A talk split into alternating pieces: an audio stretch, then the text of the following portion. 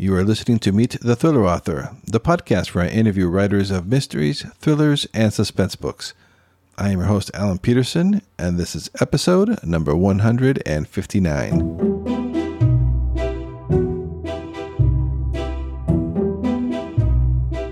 This episode of the podcast, we'll be meeting Eva Lesko Natiello, who is the award winning author of the New York Times and USA Today bestseller, The Memory Box. She lives in New Jersey with her family, and her latest book, Following You, was published in February. I enjoyed chatting with Eva on her creative process and the unique way that she gets ideas for her suspenseful psychological thrillers and a whole lot more. So stay tuned for that interview uh, coming up here in just a moment. A quick reminder though, if you're enjoying this podcast, please uh, do rate and review it on your favorite app. Uh, if you go over to thrillingreads.com forward slash rate, uh, you can find easy links of the different places where you can go and uh, rate and review this, uh, like over on Apple Podcasts, for example. Uh, you can also sign up to the uh, Thrilling Reads mailing list uh, from that page. I only email a couple times a month, but I email with great deals on mystery and thriller books. Uh, so you can go check all that out at uh, thrillingreads.com forward slash rate. All right, here is my interview with Eva Lesko Natiello. So I'm happy to have uh, Eva here on the podcast. Welcome. Thank you. Thanks, Alan. Did I butcher your name? I, I always forget to ask before hitting the record button. wow, it was so beautiful. I have to say, you did not get tripped up by Natiello, and I have to tell you, I have heard it many, many different ways. oh, good, good. Yeah, that, yeah. With the, the, the double L in Spanish, you, you kind of want to go to Natiello. yeah, but you still used a really nice. I don't know. It was kind of lyrical the way you said it, but thank you. Okay, good. Thank you. I'm glad I didn't butcher it. so, yeah. can you tell us a little bit about your background, please? Yeah, sure. I started writing thrillers, I'd say about 10 or so years ago. And and it wasn't something that i always like i i wasn't born and said to myself as a you know infant i need to be a novelist someday. I'm not one of those authors.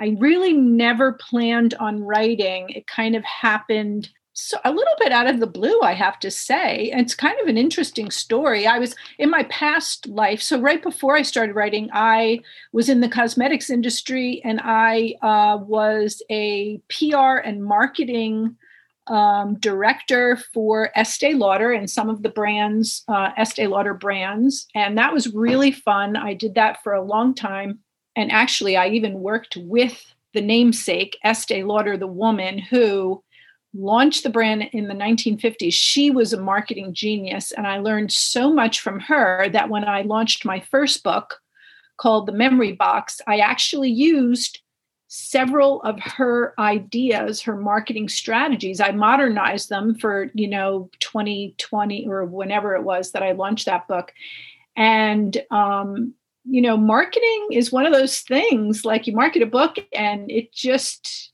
it doesn't really change all that much. I mean, the strategies, uh, the the how you go about it does, but the principles don't. But anyway, I learned so much um, from her and from that um, career in cosmetics that could not have prepared me better to be an author, a storyteller, you know, market my books. So I did that for a while. Before that, I was actually a singer, um, and that usually throws people for a loop. You know, I I worked in the Caribbean, and I was a singer um, for resorts in the Caribbean. So that was pretty fun too.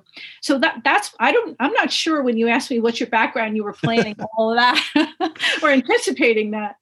No, that's fascinating, especially the I saw that from your background, your marketing and PR background, because that's something that a lot of uh, uh, authors struggle with. You know, they're like, "Oh, I just want to write," but those, unless you're like a, got a huge uh, deal, you, are still gonna even with a big deal, you're still gonna have to market and and promote yourself. So, did you find that that so, so it's interesting to hear that you were able to apply what you learned in your other job to your to your writing world? Yeah, completely. And also, I think what happened was when I started writing, I realized I now do something professionally that incorporates everything I love to do, which is great, which was creating the art, but also marketing. Because I really do, I am a marketing geek, I have to say. I love thinking about that. I can't, every time I meet an author and they, you know, and I say, well, what, what do you write? And what's the name of your book? Or whatever it is, we get into a talk, my marketing wheels just start going crazy like have you tried this have you tried that so so I can't separate one from the other. And I'm really happy that um because the creative side is what I favor. You know, I love the writing part um, or the storytelling, as I like to think of myself um, as a storyteller and write a writer of things that are you know pretty shock i mean thriller writing you know you're shocking people and you've got the twists and the turns and you know i remember studying um, with um, someone years ago about writing, and, and she was saying to me um, or to all of us, all the students, if you think you know what the reader is expecting, give them the opposite. And that is such a great thing to keep in the back of your mind, especially when you're writing thrillers, you know. Yeah, that's a great mantra for thriller writers. And were you a fan of the of the genre uh, as a reader, or what what what what drew you to to write in that genre? Yeah, I I like psychological thrillers. I don't like I know this is going to sound a little strange. I might have mentioned this to you before, but I I don't like being scared. I am sort of a chicken, if you must know. And I cannot watch like scary movies, cannot watch them. I have terrible nightmares. Um, so I when I read, I guess I like fiction um, and I like uh, magical realism and I like historical fiction and I like psych thrillers, but I don't normally like to be scared. But why do I gravitate to writing thrillers? That will be most likely your next question. like, I do love the idea, and I think all of my books definitely touch on misconceptions. And I love the idea of misconceptions and how everyone, you know, no matter who you are, and almost every day there are things that you meet in life which are misconceptions. I love misconceptions and I love facades, and where something appears to be one way, but it is completely another. And facades, you know, obviously can take the shape of so many different things. Not only is it a can it be a person, you know, someone who appears one way, but they're maybe, you know, have another agenda or they're hiding something. But even in my books sometimes the town so this setting for following you my newest takes place in southern california and it's really based on like a san diego um, it's not called san diego but that's what i had in mind fictional version. And most people when they think of san diego you think of this amazingly beautiful um, community. I mean, with the beach and the you know coast and the palm trees and the flowers. And what about like it never it hovers around seventy degrees year round, and sunny and but something is amiss there. Something's going on. Um, and the thriller takes place in this really beautiful location. So, again, the city and the town is a facade for something darker going on. So, I do like that kind of thing. I did a lot of theater as a young person. And so I love the theatrics of thrillers, you know, giving people what they don't expect. That's fun. Yeah, especially the psychological thrillers, and they're, they're so popular now with all the all the girl psychological thrillers uh, girl gone girl girl on the train. Yeah yeah you're right. Yeah so, yeah. so that was a good good, good timing for you uh, uh, market wise uh, with your yes. publishing psychological thrillers. Yes. Yeah so what the, you can tell us a little bit more about the story of following you what's it about? Yeah sure.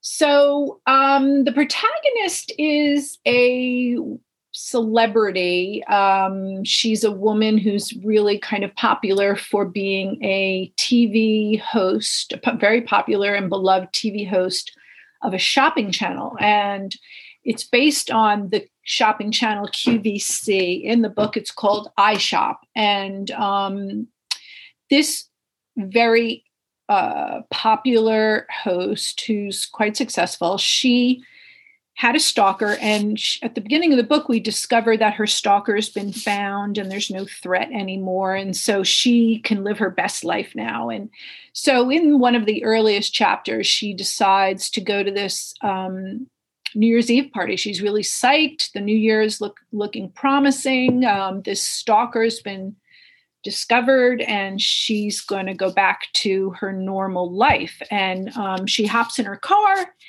and she's following a colleague from the studio, from the iShop studios, to this open house um, New Year's Eve party.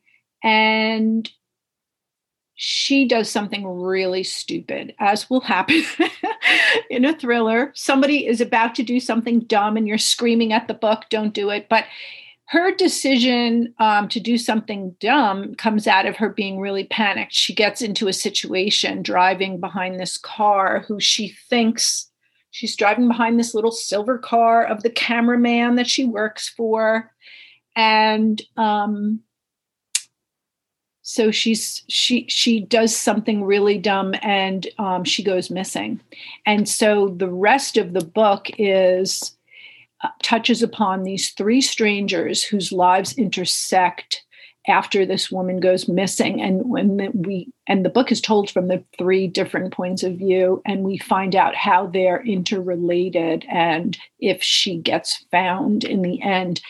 And that inciting scene the one where she's in the car actually did happen to me. And that's where i got the idea from. I was um, following somebody in a car to a party and I don't really know anything about cars, if you must know the truth. I, I have no idea, like one type of car. I just know colors.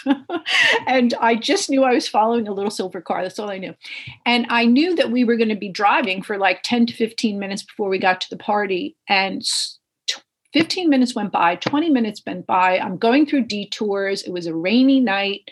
Um, I I was stopped at a red light, and the car I was following got past the red light, and so it's 20 minutes later, it's 25 minutes later, and I'm thinking to myself, wait, what is going on? This this party was supposed to be 10 minutes away. Where the heck are we going? And that's when I realized the silver car I'm following is not the one I started following. Wow. and that's what happens to Shay, the protagonist. She starts off following little silver car and a couple of detours and a turn that she wasn't supposed to take later and I mean, you never realize how many silver cars are on the road. I mean, the, practically everyone's got one, by the way. so that's part of the problem. and she ends up following the wrong car. Wow, love that. That's very, uh, yeah, that's incredible. That's a great, uh, a great hook. yeah, it's pretty good. And she ends up, and of course, she's going to a party that's open house. You know, mm-hmm. you just walk in. It's this big party um, on the coast in San Diego, and she walks into the house. But if she's following the wrong car, I got news for you about the house. Do you know what I'm saying? Yeah. yeah, without the spoilers, I can see where it's going. Okay. yeah, that's awesome. And then uh, I, lo- I love how you get your ideas because I was reading uh, when I was uh, uh reading your bio, uh, preparing for this interview. I saw that you had a, a, a Vice article written by Caroline Thompson, who was the name of one of your uh, characters from your first book, The Memory Box. Yes. Can you tell us a little about that and how you got that idea for that book? Because I think that's so cool as well. Oh my gosh, that is a funny story. So, okay, I'm going to start answering your question just by explaining first what the first book's about so that you get how unbelievable this story is. So, The Memory Box is a story about a woman who Googles her name and discovers a past she has no rec- recollection of. And she's discovering things about herself in a Google search she doesn't know about. Now, that book came came to me from re- so that was the first book I wrote and that before I start writing that book I had no intentions of writing a novel as I discussed before, but I a couple of things happened where I, you know, moved out of New York City and had um I was ex- you know, had my second child. And um, so we moved to the suburbs in New Jersey. And I took a, a leave of absence from my work at Estee Lauder. And I was missing having that creative outlet. My job was really creative and I really did love it. And one day I read an article in the New York Times about people Googling themselves. Now, so this article was written a long time ago, 10 years ago or 11 years ago, when people started doing this. Okay.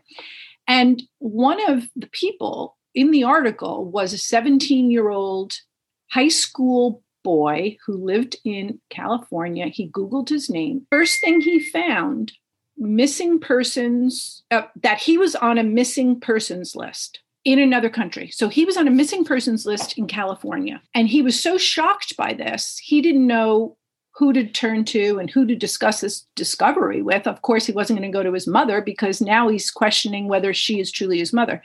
And um, it turns out that he was kidnapped when he was two from Canada. He was taken to California and he was raised there. And he had really lovely childhood, except for the fact that he was lied to and taken from California, uh, Canada. So I'm reading this article and I'm thinking, that is the craziest story I ever read. How could you Google your name? I mean, most of us know pretty much everything there is to know about ourselves, right? One would think, right? Yeah, especially that, especially something like that, especially about yeah. your parents. yeah, exactly. So um, imagine Googling your name and finding out things you don't know about yourself. And I just thought, what a great idea that would be for a thriller I had no intentions of being the person to write that book at the time, but what started happening was I I got the um not amnesia, not amnesia. I got insomnia. I could not sleep at night, and the idea for this character, I thought would it would be great if it was like a mom of young children, sort of the life I was living at the time and um, set in this great community again the, the town as a facade where this woman googles her name and then she's so afraid to share this with any of the um, other people in the community. And there is a group of women moms in this community who are digging up dirt. I mean they google people just to try and dig up dirt on people. And um, so she Googles her name and she only sees three things. And it's all kind of, you know, philanthropic what she did for the public library, what she did for the kindergarten kids, blah, blah, blah. And she's so relieved. She's she thinks to herself, thank goodness these women are not going to be gossiping about me because they're going to find absolutely nothing. And then a few days go by and she thinks to herself, hmm, that's all there was about me on Google. How embarrassing. In a way, she feels really like nothing, she must be nothing, you know, nothing's going on for this woman. So she Googles her maiden name, just kind of on a lark. Nobody knows her maiden name in this town.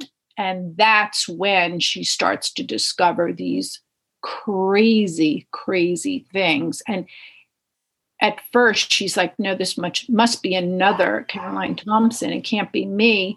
And the further she looks she realizes it is her. And now she's got to prove that these things are wrong before anyone else proves that they're true. And so that's that's the crux of that book. And it's a really fast paced um, you know rabbit hole that you go down. And and that's told from her point of view first person. And you really do feel like you're losing your mind along with her along the way. But so this is the funniest thing that happened. The protagonist's name is Caroline Thompson, and she's the one who Googles her name to see what she can come up with.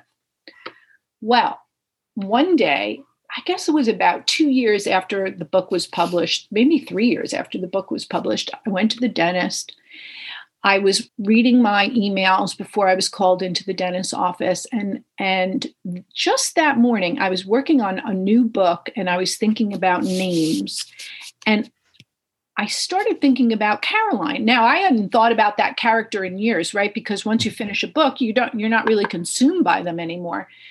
And I started thinking about Caroline and her name and her maiden name just for kind of trying to figure out this new character's name. After the dentist appointment, I'm looking at my emails at my phone in the car, and I have an email from Caroline Thompson. And I nearly freaked out. I screamed. First of all, I screamed. I was like, what, what the heck is this?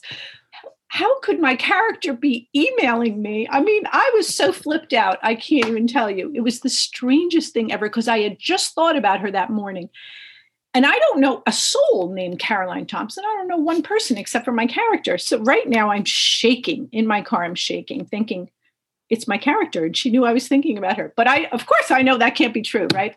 Lest you think I'm crazy.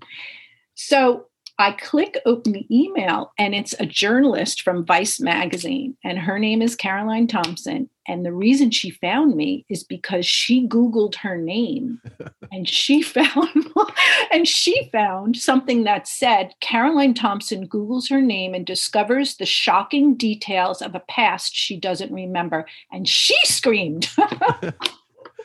That's very that's very meta and you both freaked each other out.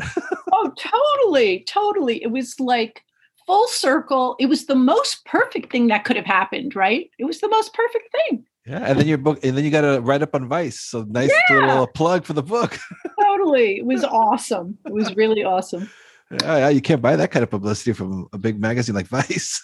no, you can't. It was it was just amazing and just like even as a PR and a marketing person, I mean, I should have thought of something like that, you know, and I to orchestrate at least, but I mean, I didn't have to in the end because this woman found me. And she was really kind of a pip, you know, like she was so paranoid. She's a very paranoid person, and um, you'll have to read the article. It's really fun. Yeah, I'll, I'll um, definitely have a link on it if people listen to this on the website, and we'll, we'll because yeah, I read the article and it's it's fascinating how how yeah. she got all freaked out about it, and then you got freaked out, and. uh, I'm also curious to know with uh, about your writing process too, because you come up with these great ideas. Like you're following the wrong silver car. Yeah. So from that from from that point in time that you that idea pops in your head, what's your process like then? Do you like start like thinking that that I'm going to write about this? Do you outline it? How, what's your writing process like? Yeah, so that's a good question because I I do think of these kind of disparate scenes. Um, that car event that happened, and then the reason why I even got on like the QVC thing, I remember watching QVC many years ago and thinking, wow, this is like a subculture of people who are, I mean, the viewers are so dedicated and so loyal, and they think they're really best friends with the hosts. And it's just kind of funny, this whole um, relationship that the viewers have with the hosts. And it's very intimate and it's a little weird and you could see how people could be borderline stalkers you know and not even know they're stalking someone because it's almost set up for that kind of thing. It's weird. So i had these different events in my mind and and what i do sometimes is like that car thing. I knew that if i had walked into the wrong house right or the character has to walk into the wrong house i start back engineering the story like whose house is it and why is it a bad why is it bad that she walked in there? What's going to happen? Who is this person she walked in on? Does she walk in on something? And then how does she go missing? And and the story takes takes on from there. And and i sometimes know the end like the end the beginning and the end and then i often are like back engineering like i just said how do we get to that end scene? And it's not really until i sit down to write do i do i have a handle on the on the characters? You know i'm one of i'm definitely not a, a planner or a plotzer or a what did i say that right? Plotter. Yeah. yeah that was wrong. Um so so i do i do fly by the seat of my i don't think i'm supposed to say that either. I'm mixing metaphors now but uh yeah i i don't plan i don't outline. I i'll outline when a decent chunk of the book is written. So like i'm writing a new one now and i would say 60 to 70% is done. So i'm actually going to outline now because i know the crux of the story and I know most of the characters, but maybe at this point, what I need to do is make sure um, I have the right characters, you know, doing the right things, and and and also enough of the red herrings. You know, that's kind of fun to sprinkle those red herrings in there, and so that the thriller reader who loves to be manipulated, I shall do that to them. I like that. And what do you use to write your books? Do you use Word or some other uh, software program or? So I use a combination of Word and Pages because I, I, work mm-hmm. on a mm-hmm. Mac. Um, I've been thinking about switching over to Scrivener, but I don't know if that's going to happen. I'm kind of a disorganized person, so maybe I should do that.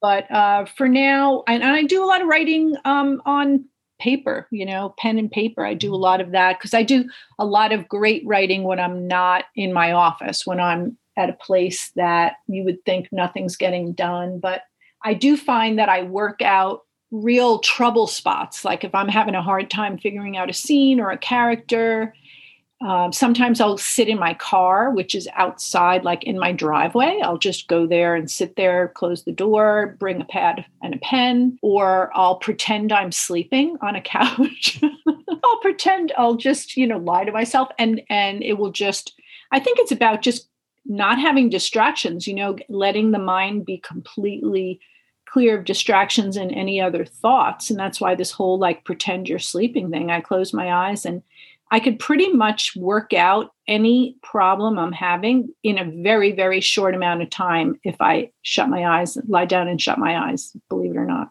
Yeah, that's usually when I, yeah, like usually when going to bed, all the ideas start coming in. yeah, totally. I'll never forget when my kids were young. This was kind of funny. I, I remember being, you know, in our family room. I was lying on the couch and my daughter had a friend over and they walked through the family room and and her friends whispered to her and said your mom is sleeping. And my daughter looked at me and said oh no she's just writing. So they knew already. Yeah. She's just writing. So now, that was cute. yeah. And now I'm, I'm curious too. I've been asking my guests now because of the crazy year that we've had with the pandemic and covid. Um, how it, did that have any changes into your your writing process and how are you uh, planning to address it? Are you going to ignore it? Are you addressing it in your future books? You mean COVID itself? Yeah, yeah. Like I know some writers yeah. are like, no, alternate universe, it didn't exist, and others are like, well, I'm going to start addressing it because you know I write in the in the present? Well, the work, the book I'm working on right now does take place during COVID, the very beginnings of the pandemic, so early last spring. This idea, I didn't really want to write about COVID, mm-hmm. but this idea presented itself to me, and I thought it was fun, really fun and interesting enough that I shouldn't ignore it. It, it doesn't play a huge part, but it it's it it's creates a backdrop and also an obstacle for this family um, who for many generations they've had for several ge- generations they've had a regional they've owned a regional theater out in the hamptons new york. And um, these three sisters their their parents were big broadway stars and opened up this regional theater out of a barn. Um, they they um, gutted a barn and created a theater there, and it became a really popular theater. And then when they died, they left the theater to the three sisters. And so um, one of the sisters has tragically died right before the book starts. And the the sister that always was afraid that the theater was going to be her responsibility someday. Um, she never really wanted the theater to be her responsibility, and she it was the other sister who who died, who was really the genius behind the theater, and she was the creative director. She has died, and so this surviving sister has to make sure that the theater doesn't go under on her watch but then all of a sudden what happens and they're planning a very big production of something but then covid strikes and they have to shut the theater and she's really afraid that, that she will lose the theater because they're in financial ruins. And so she has to devise a an experimental production an experimental theatrical production that um, they do during COVID that allows them to still employ and and you know uh, turn a profit. And um, dur- it's during this opening night of this experimental production, which half of the cast of which is the ticket holders, so the audience um, combined with the actors uh, are in this experimental production. And on opening night, a crime is unwittingly uncovered. That sounds like and, fascinating. Where where is it? Where are you at with that now? Is that going to come out uh, next year? Or? Yeah, that's that's near. That's the one that's I'm in like this outline stage for. Hmm. Um, mm. So I'm I'm pretty close to the end. Um, the hard parts I think are done. So the fun, I think the fun will start happening now. So I'm excited about that. Yeah, in your books, there since they're psychological thrillers, they're usually they're probably they're standalones. Uh, they're not part of a series. Yeah, they're yeah. standalones. Even though everyone keeps telling me I'm supposed to be writing series. well, but not usually. From from what I've from what I've seen for psychological thrillers, those uh, those seem to be break the norm that they're standalones, yeah. and uh, and those have been uh, uberly successful. So. yeah, well, from your lips to God's ears, Alan. yeah. I always like to ask my guests about advice because I have aspiring writers uh, listening to this podcast, and I know that uh, uh, I saw from your website that you actually offer coaching for authors. So this is uh, perfect for you. What what kind of advice do you have for an aspiring writer? Well, the first thing I tell aspiring writers is act before you think. The reason I say that is because people who've never written before think about it for the longest time. They think about what they should write, how they should write it when should they write it? They don't have time to write it. They're changing, they shouldn't write it because they're not really a writer. Every excuse under the sun, right? But what I find is if you act before you think, so just take out a pen, be online at the grocery store, write it on the back of, you know, an envelope you got in the mail and start writing because you can't you can't edit what you haven't written right? You can't. And the hardest part is is filling up the blank page. Just start. And the other thing i always like to say is start at the scene that excites you the most. Like don't worry about where does the story begin? But i don't know where it's going. You know all that thinking i mean that will derail you for the rest of your life seriously. And i remember meeting this memoirist. Well he would laugh if he heard me calling him that because he hadn't actually written his memoir yet. But he said to me i just don't know where to start the story. And i said well it doesn't really matter. What's the most exciting scene in your mind right now? What what's the one you can't wait to get to? Forget about where it starts. Start there because it doesn't have to end up being the first chapter in, in the final book. It you'll work you'll write around it. You'll write in front of it. You'll write in back of it. Or maybe it will be the beginning. Who knows? But because writing and you know this alan i mean you have to sit with a project for how long? Sometimes you know at the very least months of your life and it could be years of your life. And so you have to be enthusiastic about that project for a long time. Mm-hmm. And you will inevitably go up and down in your emotions towards this project. So, what's the best way to ensure you make it to the end is staying excited. And you can stay excited if you start excited.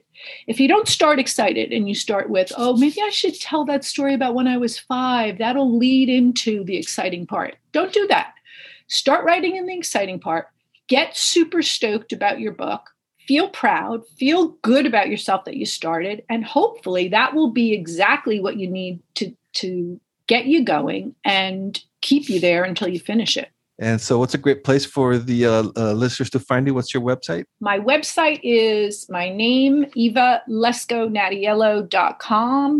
and they can sign up for my newsletter on that site, which is really fun. Once a month, I send out a newsletter that has lots of good, funny little stories and lots of good stuff.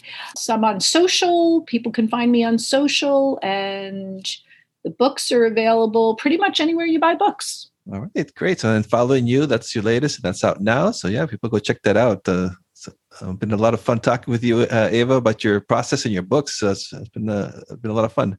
Same here, Alan. Thank you so much for inviting me on. It was great chatting with you, and I wish you much continued success. No, thank you. Likewise. Thank you for listening to Meet the Thriller Author. I hope you enjoyed my conversation with one of your favorite writers of mysteries and thrillers. Or if this episode's guest is new to you, I hope you give their books a chance. Helping listeners discover new authors and books is one of the coolest outcomes of doing this podcast. As always, you can head over to thrillerauthors.com to sign up to my Thrilling Reads email list. That way, you won't miss out on any great deals in thriller and mystery books. You can also check out all the links and resources in the show notes for this episode over at thrillerauthors.com. And also, please do subscribe to this podcast if you haven't done so already and leave a rating and review wherever it is that you're listening to this uh, show. If you have done that already, I thank you. Uh, I really do appreciate your support. For my other links to my author website, social media haunts, and more, uh, check out thrillingreads.com forward slash links. All my links will be uh, on that uh, page. So that's it for this episode. Uh, see you next time and stay safe out there.